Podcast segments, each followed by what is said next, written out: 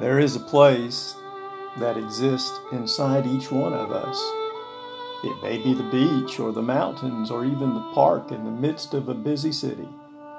In that place, we are able to get back to something precious, something life sustaining. The idea of returning to the basic and simple truths is often found in connecting with the natural, the trees, the lakes, and the beauty of the countryside. Now, more than ever, we need to get back to discover what is truly valuable. We need to get back to the truth that called us out of darkness. We need the love that will not let us go. We need to get back to go on. We need grace. This is nothing but grace.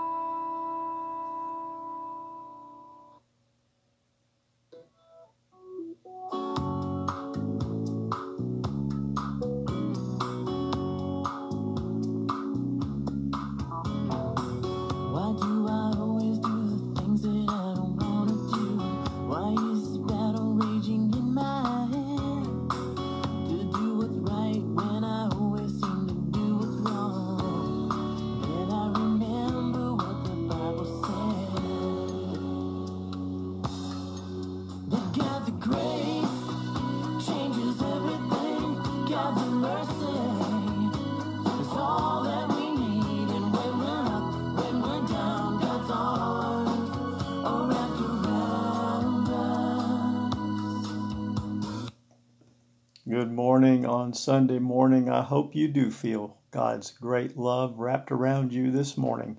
Today we will worship the Lord who is with us right now. He knows your circumstances. He knows your hurts and hopes, your fears and fantasies, your disappointments and your dreams. My mission today is to remind you that there is, even in these difficult days, nothing but grace. I am Pastor Chuck McGathy, and I am called by God to be part of a loving, grace affirming, and welcoming group of people. These people are called First Baptist Church of Madison, North Carolina. Together we are followers of Jesus. For us, He is the living Lord. We listen to Him. Jesus teaches us through His words and deeds. We need to learn more about being His followers. No matter who you are, you are welcome to come along with us, learn about the real Jesus, and then let Him change your life. Everyone is welcome as family. We are all brothers and sisters on this journey to follow Christ our Lord. Ours is a community of faith that has a history and tradition that speaks of the love of God the love that he has for all people, and the respect and dignity we all possess as his children. You are our brothers and sisters.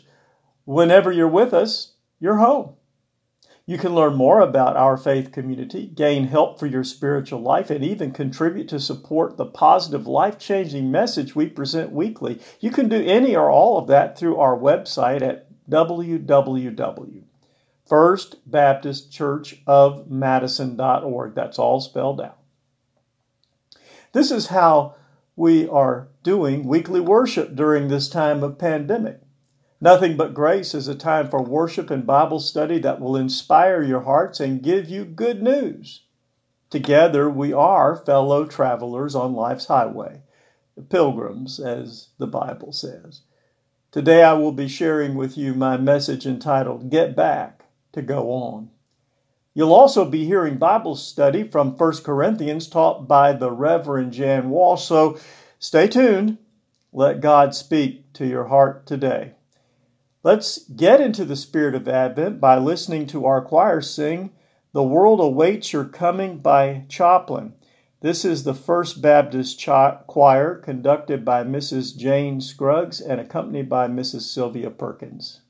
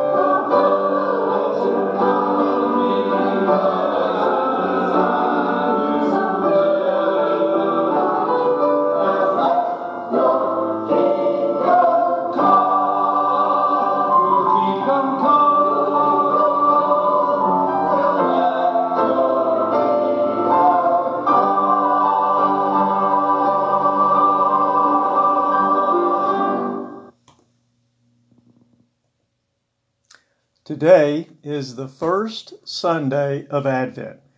That used to mean a lot to me and my congregation as we followed the church calendar every week. We disciplined ourselves to study the scripture season by season through the dates of the church calendar. That discipline enabled us to be aware of the totality of the message of scripture so that we might be well balanced Christians. Then a pandemic came along. Now we take each Sunday as an individual Sunday, a message within a message in a time of shared crisis experienced worldwide.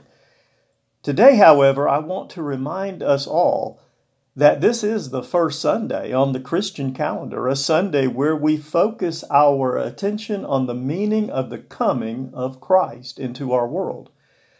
What could be more meaningful during a time of darkness for our nation and for everyone on the globe than to be reminded that we have a Savior who has come on our behalf? The next few weeks, we will be considering what it means to welcome Jesus into our world. What kind of difference does he make in our lives? Even more important, how do we prepare our hearts for his arrival? In the Bible, we are told of one who came to prepare the way of the Lord. His message was simple we need to get back in order to go on. Let's think about what that means as we look today at a man we know as John the Baptist. At the time of the events that took place surrounding the ministry of John the Baptist, the religion of his people had become city centered. The heart of Jewish worship was focused on the temple in Jerusalem. All of the best religious scholars lived there. They engaged in great learning and academic debates about their faith. The very soul of Jewish life was found in the narrow streets of the holy city, the city of David. Jerusalem was so important that observant Jews would go through great hardship and expense to make a pilgrimage to the city. Jerusalem was where it was happening, the place that had it seriously going on.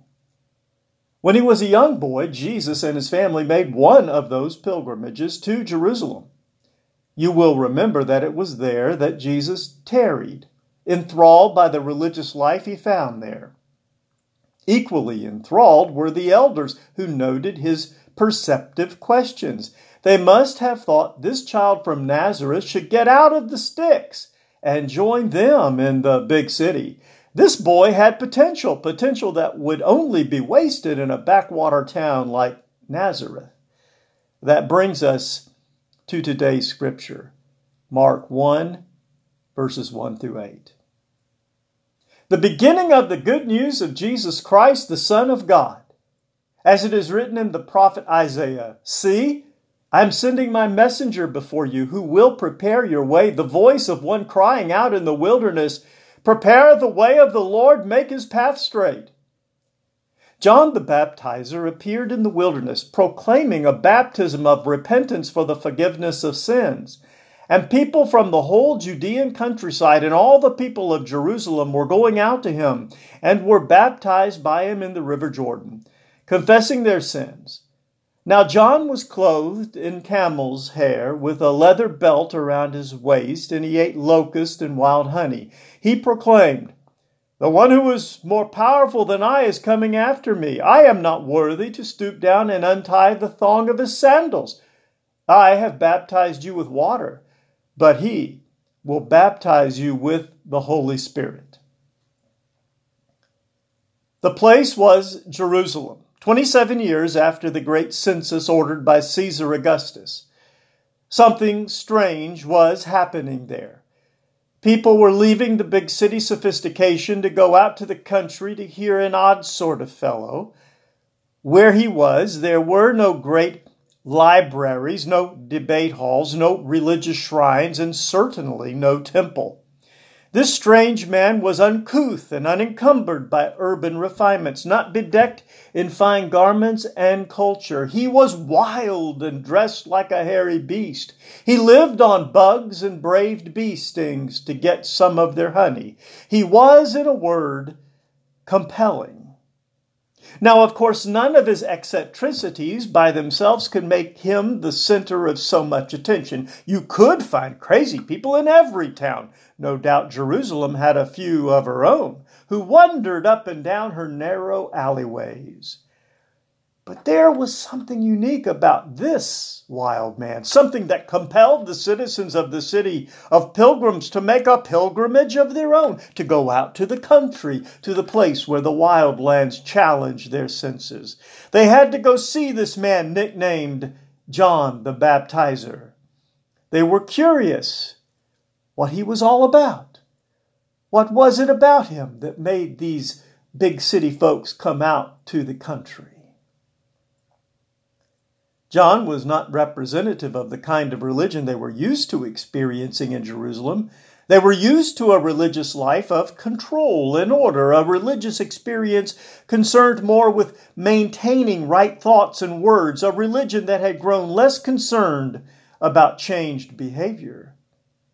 Lest we think that was an isolated condition found only in ancient Jerusalem, let us consider the words of John Pierce from an editorial in a past edition of Baptist Today, who reminds modern Christians how similar we have become to the ancient Jews of Jerusalem. He wrote, It has been a long time since I heard someone share how Jesus made them more patient, joyful, loving, kind, forgiving, or humble. Those fruits of the Spirit are things in the Bible that apply to other people. Being a Christian today is more often defined by correct belief rather than behavior and new priorities that come from a changed life. There seems to be less attention given to substantial personal conversion, that is, the old passing away to make room for the new.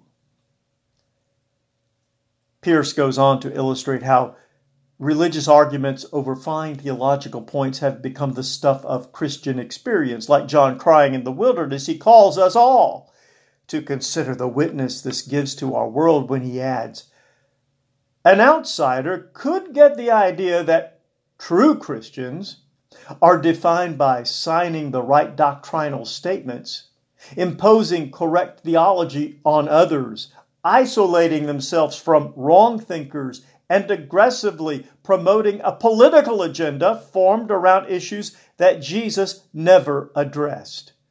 For all kinds of Christians, it seems that too little attention is given to the way Jesus changes the old into the new. Just like the people in John's day, the people today are longing to encounter a God who is personal and meets them at their point of need. Most people don't want to know how to resolve the debates on inerrancy, the exclusivity of salvation versus universalism, or predestinationism versus free will. They're not going to leave their homes on Sunday morning for clarification on the place of women and homosexuals in the church or to debate the proper form of worship. What they want is the gospel. The same gospel message that John announced in the wilderness. That message is personal. It is about encountering God even with our sin. It is about encountering God even with my sin and your sin and believing, really believing, that God will change us. Think a moment about where this message will best be heard. It is in the country, in the wilderness, away from the urban pressures. The wilderness has a special place in the psyche of the Jewish people. A wise preacher once said, it was in the wilderness that God tested the people, and it was in the wilderness that they rebelled. It was in the wilderness that God saved them again and again, and the wilderness was the crucible where they became a nation. The wilderness was a route to the promised land and a place of exile. It was a place where people sinned and where they also repented to restore their relationship with God. John called them to remember the message of Exodus, Malachi, and Isaiah. Prepare the way of the Lord. He dresses like and acts like Elijah the prophet. Here is something new and something old, something that calls them to a better, more holy life, and something that affirms the dearest story embedded in their souls. To each other they say, Pack up your bag. It's time to head out to the country. Have you ever found yourself in need of a visit to the country? I once heard about a man who never traveled far from his home. When at last he became ill, he was taken to a large hospital. That was his first time ever outside of Rockingham County. What an amazing journey it must have been for him. To him, Greensboro might have seemed like a wilderness. To someone in Greensboro, or New York, or Los Angeles, Madison might seem like a wilderness. The wilderness is any place where we marvel at the sights and sounds, the feel of the air, and the texture of our surroundings. The wilderness is a place where we must look inward and where we are forced to admit that there are some things we do not know, some challenges we are not equipped to handle. In the wilderness, we sense our smallness. There we know we are not infinite, we are not in control. The wilderness changes us just by going there. You don't even have to move to go to the wilderness. Life can change suddenly and harshly, leaving your soul in the wilderness. What once seemed familiar and comfortable is now a struggle. You grieve your lost life. The new life you have is like being in a new country. But it is there in the wilderness that God speaks to our hearts. It is there we can hear God in a brand new way. The people who came to hear John heard and felt some brand new things. For instance, they were surprised to find out that John taught of a religion of the heart. You don't need a temple. You didn't need a priest or a scribe. You didn't need an altar or a sacrifice. What you needed was a clean heart. Perhaps they thought back to the words of David, who prayed, Create in me a clean heart, O God, and renew a steadfast spirit within me. For you will not delight in sacrifice, or I would give it. You will not be pleased with burnt offerings. The sacrifices of God are a broken spirit, a broken and contrite heart, O God, you will not despise. The people were also amazed that John was continually talking about one who was to come after him that would be like going to a concert only to find out that the act you really wanted to see was just the warm up band. Something better was scheduled just ahead. John had so touched the people with the sincerity and freshness of his message that they thought he was the reason for their trek into the mountain passes and into the wilderness. But John kept saying over and over again, Someone is coming after me, and I am not even worthy to untie his sandals. That was a powerful statement. It exceeded polite humility. You see, in Jewish culture, the task of untying someone's sandals was considered so menial that all Jews, even Jewish slaves, were exempted from such duty. Only Gentile slaves could be required to perform such a service. So here is John telling his admirers that compared to the coming one, he is the lowest, most worthless human being imaginable. That must have made an impression on his audience. Not only did John speak of a religion of the heart and of one coming who was greater than he, John the Baptizer did one more thing. He invited people to change. We often use the word repent. Repent is a good word. It means to turn around and go in another direction. It implies human will and choice in our destiny. We are not fated to fail. There is hope. With God, change is possible. John invites the crowd, one person at a time, to come to him and be plunged into the water to demonstrate their readiness to turn from their sins and prepare their hearts for the coming one. Episcopalian priest Charles Hoffacker points out that even our word repentance does not fully capture the meaning of the New Testament. He writes, Repentance, our English word, gives way to the original Greek of the gospel. There, the word feels different. It is metanoia. This word metanoia means changing your mind, seeing the scene differently. More than our word repentance, this biblical term is a wild word, one suited for the wilderness people.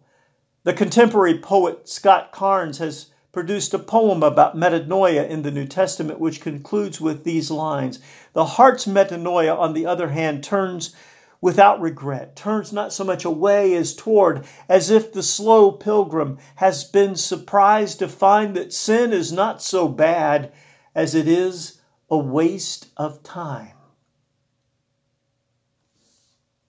There is still a voice that calls to you and to me. It calls us into the wild, untamed places of the soul. It wants you just as you are. It wants you to come without pressure or pretense or promise. Just come. Even if you have failed, especially if you have failed, the voice crying in the wilderness beckons you to come. Just like John, no one comes proud. We must come ready to agree that our need far outweighs all our resources. We all stand as poor souls before the throne of God, but therein lies our liberation. Therein lies our freedom, because that is exactly the place where God can meet our need. Finally, celebrate the metanoia the God given change. It is the same change that inspired the line from the hymn, Oh, what a wondrous change in my life has been wrought since Jesus came into my heart. Baptism is a symbol of that change. If you have not been baptized, make the decision today to follow our Lord. If you have already been through the waters, remember your baptism every day. By so doing, you will be prepared always for the coming of Christ and his kingdom. Let us pray. Lord, prepare us for the coming of the Lord. Give us hearts to hear your voice calling to us in the wild places of our souls. In humble honesty, we come before you just as we are. Prepare our hearts for your kingdom. In Jesus' name we pray. Amen. As we enter into the season of Advent, we are mindful that our need of prayer is great. We turn to God in our brokenness and hurt, felt even more deeply because of our separation forced by this new virus that is threatening us all. This prayer poem was passed along to me this week. The person who shared it with me told me it had been a comfort to her in her days of grief and had in fact been shared in a Sunday school class some years before. I started to read it, and quickly my eyes filled with tears. So I recorded this prayer so that you and I might share in prayer together right now. My beautiful broken shell. Words of Hope to Refresh the Soul by Carol Hamblet Adams. Dawn is broken on a beautiful day here at the ocean. I've come to refresh my weary spirit and to refuel my tired soul. I'm so grateful for the peace and the calm of the seashore, where time stands still and unrushed, where I can see and feel the beauty all around me. This is my first morning at the ocean. And as I walked to the beach, feeling the rich, warm sand beneath my feet, I decided to collect a few shells. It is low tide, and I watch mesmerized as the ocean rises slowly, curls, and then spills its white laced foam onto the shore. I walk by a broken scallop shell and leave it to search for more perfect ones. But then I stop I go back and pick up the broken shell. I realize that this shell is me with my broken heart. This shell is people who are hurting, people who have lost loved ones, people who are frightened or alone, people with unfulfilled dreams. This shell has had to fight so hard to keep from being totally crushed by the pounding surf, just as I have had to. Yet this shell is still out on the beautiful sandy shore, just as I am. Thank you, Lord, that I haven't been completely crushed by the heaviness in my heart, by the pounding of the surf. If our world were only filled with perfect shells, we would miss some of life's most important lessons along the way. We would never learn from adversity, from pain, from sorrow. Thank you, Lord, for all that I learned from my brokenness, for the courage it takes to live with my pain, and for the strength it takes to remain on the shore. Broken shells teach us not to look at our imperfections, but to look at the beauty, the great beauty of what is still left. If anything is still left of me or my loved ones, then that is enough to grab hold of, to keep me going, to thank God for. Broken shells mean lots of tears, lots of pain, lots of struggle. But they are also valuable for teaching faith courage, and strength. Broken shells inspire others and demonstrate the will to go on in a way that no perfect shell could ever do.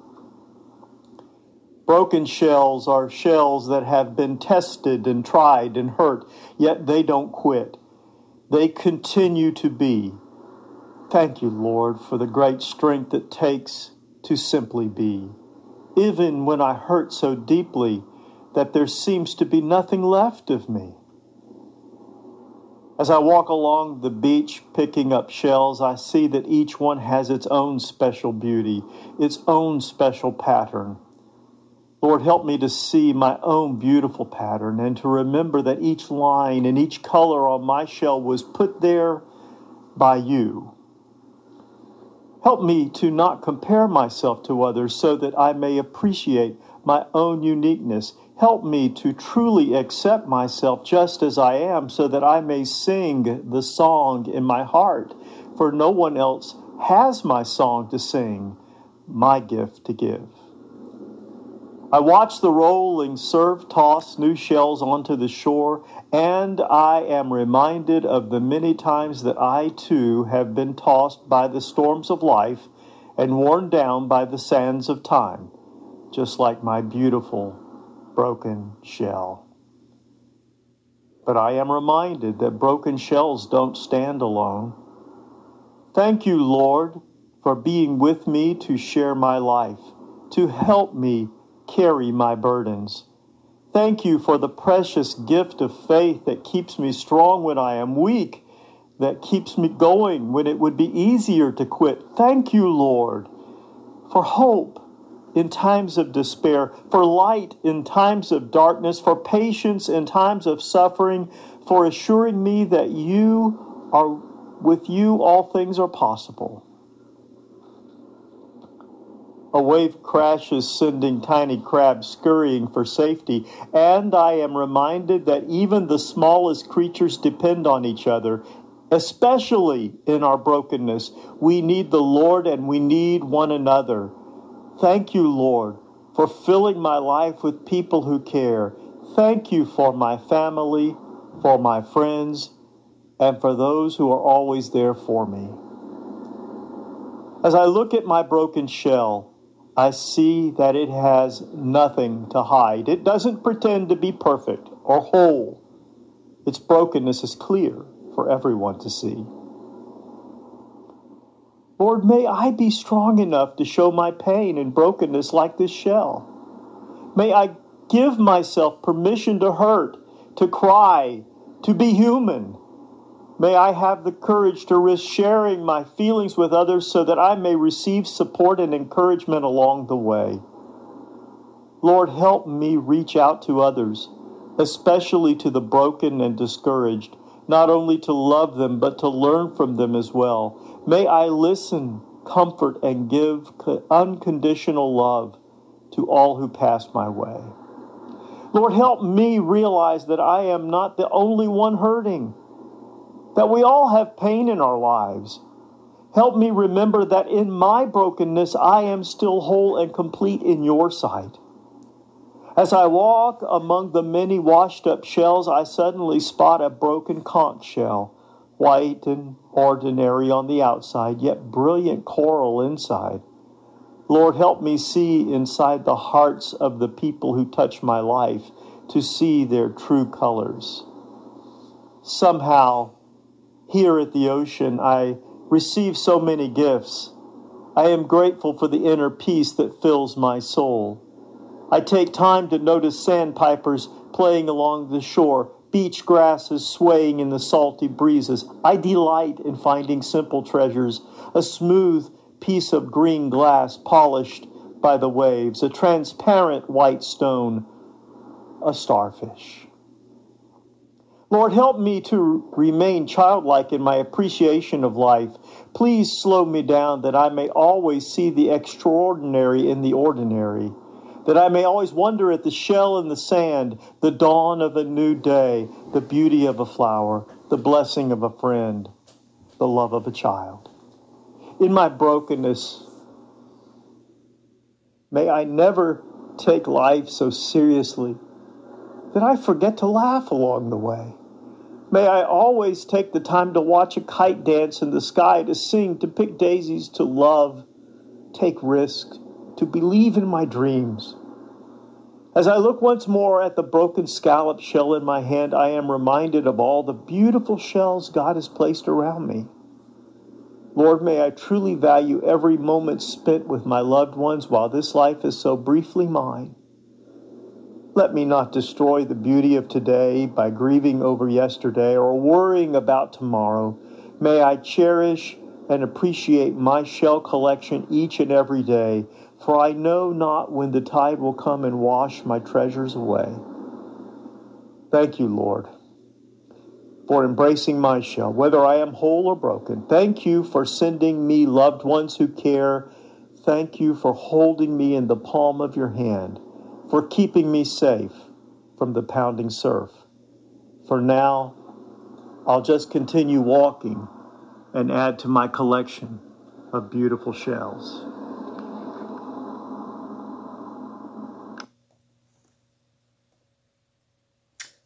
Today's Bible study will look closely at 1 Corinthians chapter 1 verses 3 through 9. If you have a copy of the free Nurturing Faith journal we offer, turn to page 28. If you do not have this wonderful Bible study guide, simply drop by the church Monday through Thursday mornings or drop me a line and get your free copy. Now let's hear our associate pastor, the Reverend Jan Walsh, as she teaches the scripture for today.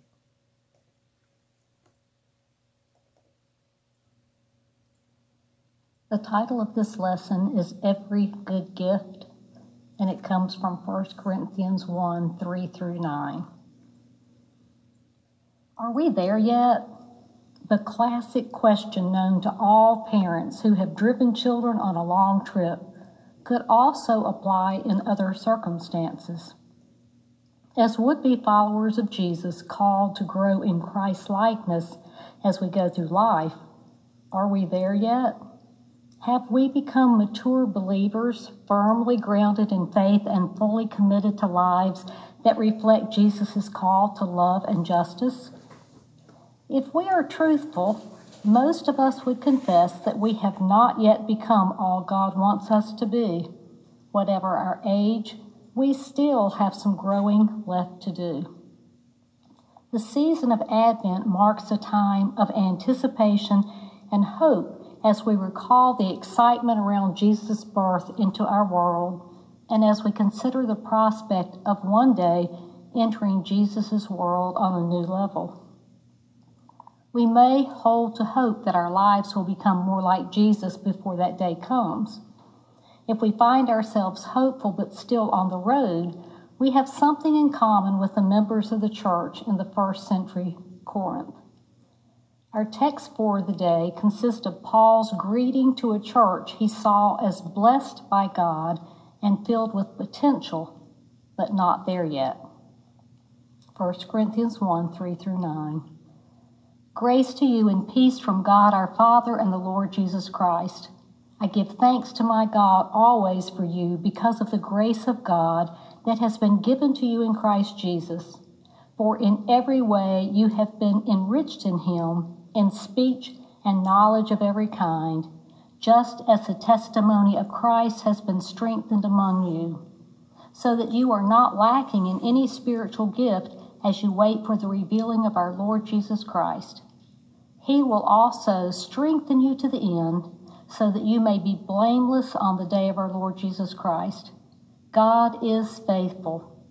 By him you were called into the fellowship of his Son, Jesus Christ our Lord. And our key verse is that verse God is faithful. By him you were called into the fellowship of his Son, Jesus Christ our Lord. What do we know about Corinth and its people? The city Paul knew was only about a 100 years old, a Roman metropolis built on the ruins of an ancient Greek city. The population included present and former slaves, wealthy merchants, shrewd traders, government administrators, Roman soldiers, and veteran sailors, along with teachers, philosophers, and devotees of various religions. For a variety of re- re- for a variety of reasons, Corinth was an important city. The Apostle Paul had a long and uneven relationship with the people of Corinth. Along with Timothy and Silas, he first came to the city around 49 or 50 CE during his second evangel uh, his second evangelistic expedition. Paul met and was aided by Prisca and Aquila, a Jewish Christian couple who had immigrated from Rome after the Emperor Claudius expelled Christians from Italy. Paul may have lodged with them, joining them in the leatherwork trade as he remained in Corinth for about 18 months. After a brief return to Jerusalem, Paul traveled to Antioch before departing on his 30 third missionary effort when he stayed in Ephesus for two years. While there, Paul had several contacts with the Corinthian church. Individual members of the church contacted Paul, telling him of the problems of Corinth. He also received at least one letter from the church requesting his advice. In response, Paul wrote what we now call 1 Corinthians. It appears that the letter was not well received leading Paul to make a visit to the church that he called painful. After returning to Ephesus, he wrote another letter that he described as tearful and difficult, sending it by Titus. Some scholars think that this severe letter may be partially preserved in 2 Corinthians 10 through 13, which is sterner in tone than the surrounding chapters. Later, Titus told Paul the Corinthians had accepted his letter and were reconciled to him. Paul then wrote 2 Corinthians to express his joy and encourage the Corinthians to raise a worthy offering for the poor in Jerusalem. Later, Paul seems to have made a third visit, writing his letter to the Romans while there. Paul wrote with the knowledge the church was riddled with factions different members preferred the personalities or theological perspectives of different teachers like Paul, Peter, or Apollos. Each group wanted to control the direction of the church. Many of us know what that is like. We may have belonged to a church in which fans of a particular pastor or a certain theological bent struggled to determine who to call as the next pastor, what priorities should be in the budget, or what kind of people were fully welcome in worship. The congregation in Corinth would have included people across the social spectrum from slaves to elites, from members considered themselves superior to others on both spiritual and social grounds. Paul began his letter with the standard pattern of identifying himself and his audience, followed by a brief greeting. Paul identified himself as called to be an apostle of Jesus by the will of God. Some members of the Corinthian church had apparently questioned, Paul, questioned Paul's authority as an apostle, so he wanted to emphasize from the beginning that his authority lay not in himself, but in his divine calling. But God's calling wasn't limited to Paul. He described his readers as a church that was sanctified in Christ Jesus and called to be saints. Although the Corinthians were unlikely saints, they were also called by God to a new kind of life. Saintly or not, Paul called them sanctified, using a verb that means to make holy in the sense of to set apart as sacred to God. Believers are to be set apart for holy living, but the Corinthians showed that church members can be perfectly forgiven, but not perfect in behavior, saints and sinners concurrently.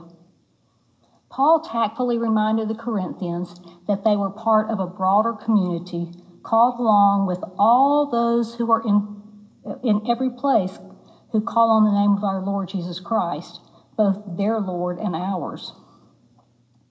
Tony Cartledge, our writer, says that says this remains a helpful word.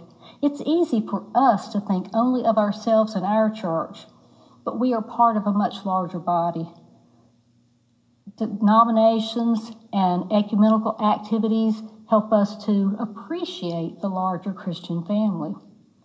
Secular lady, letters of that time period typically began with the word greeting, but Paul altered that to the word for grace and peace as well.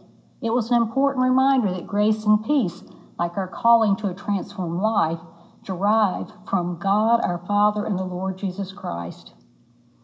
In his letters, Paul usually followed the greeting with a prayer of thanksgiving for his readers, often subtly raising issues that would appear later in the letter. In some cases, Paul affirmed his hearers with words of praise. As to the Thessalonians, whom he praised for your work of faith and labor of love and steadfastness of hope in our Lord Jesus Christ. Paul also praised the Colossians for their faith, love, and hope in Christ that was bearing fruit among them. But in writing to the Corinthians, the best Paul could offer sounds like backhanded compliments. He thanked God for the grace that had been given to the Corinthians, enriching them in every way and blessing them with spiritual gifts. But he extended no congratulations for what they had done with the gifts they had received.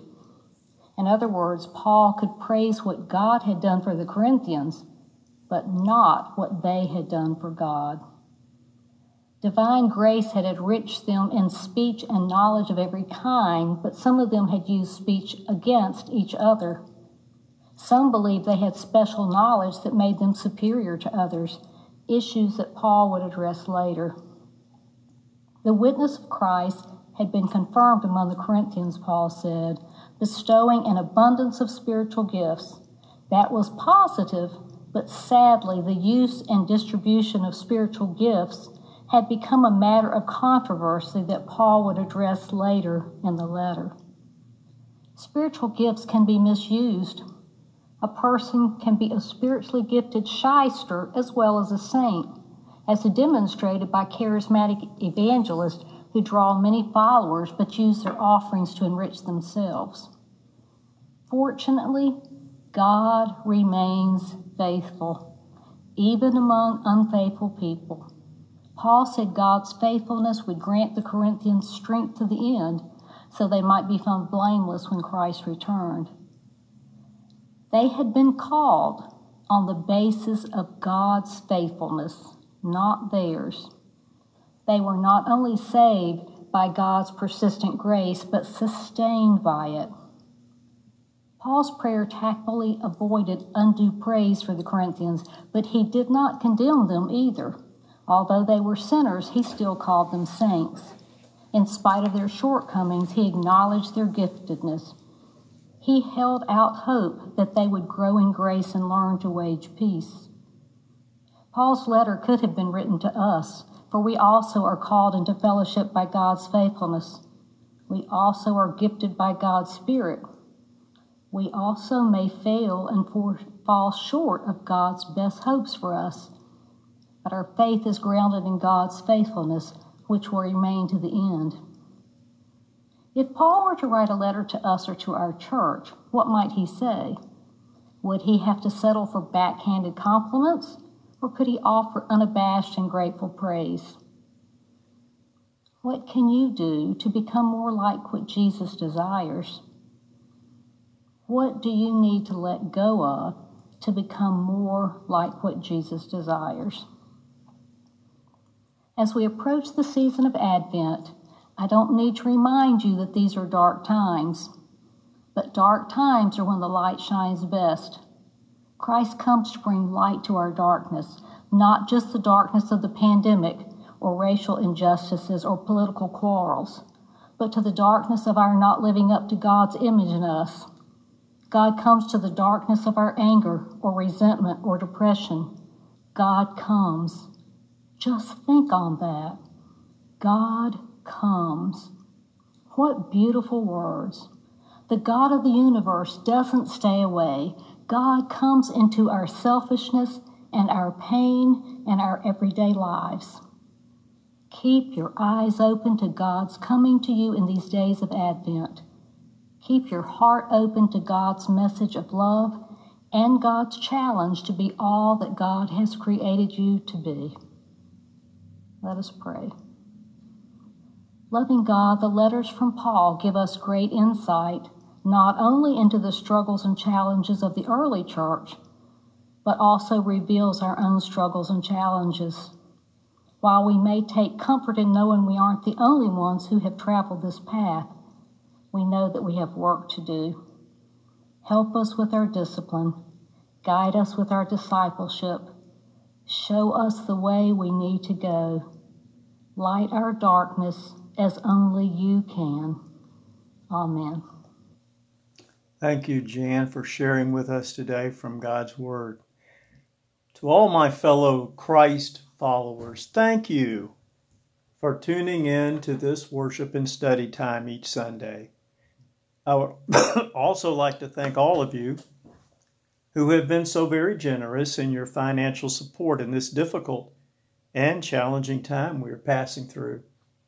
I hope that this time of worship and Bible study inspires you each week. It is my sincere desire that through this weekly broadcast you will find renewal and a stronger relationship with God. Sometimes I know people who are listening would like to demonstrate their support. Thank you for that. We love hearing from you and knowing of your prayers. Another way you can affirm this ministry is through a financial donation. Now, through modern advancements, it is easy to do. Of course, you can still use traditional mail, and I'll give the address in just a moment. But you can donate easily and safely online through our website. Once again, our website is www.firstbaptistchurchofmadison.org. Please pray for us, and if God so directs you, give to help this broadcast continue. Please also remember in your prayers Barry and Nancy, Dick and Evelyn, Carter, Emily, Horner, Joyce, and Joanne, I would like us all to be reminded also to remember uh, to pray for Heather and Anthony. I would like us all to be reminded of the words of Joyce Fulcher, who encourages us to be prayerful people. She wrote this week Many others among us are experiencing difficult circumstances, illness, grief, and other challenges, both spoken and shared and suffered in silence. It seems we are back to a few months ago when my name on a post was a cause for dread. Now what? Who now? And yet tomorrow is Thanksgiving Day. A day not just to cook and eat and watch TV, but to stop and deliberately think of things that pull the gratitude out of us, regardless of what we lack. Many of us are missing loved ones and missing normal, but we are here. We are now. We are loved. Hold each other up in prayer. Now thank we all our God with hearts and hands and voices. You may listen anytime to this broadcast or recommend it to a friend by going to our website. Again, that is www.firstbaptistchurchofmadison.org. Write to us. Please address your correspondence to First Baptist Church, P.O. Box 209, Madison, North Carolina 27025. Write to me and let me know your prayer request. Send an email to cpmcgathy, that's my name, cp mcgathey at yahoo.com. And please note in the subject line that you are a radio listener. Or call if you like and leave a message at 336 548 6112. May God bring you comfort and love, hope, and mercy. I'm Dr. Chuck McGathy, and I mean it when I remind each week in the end no matter what comes our way, there's nothing but grace. We'll conclude our broadcast with Jamie Slocum's singing Grace Changes Everything.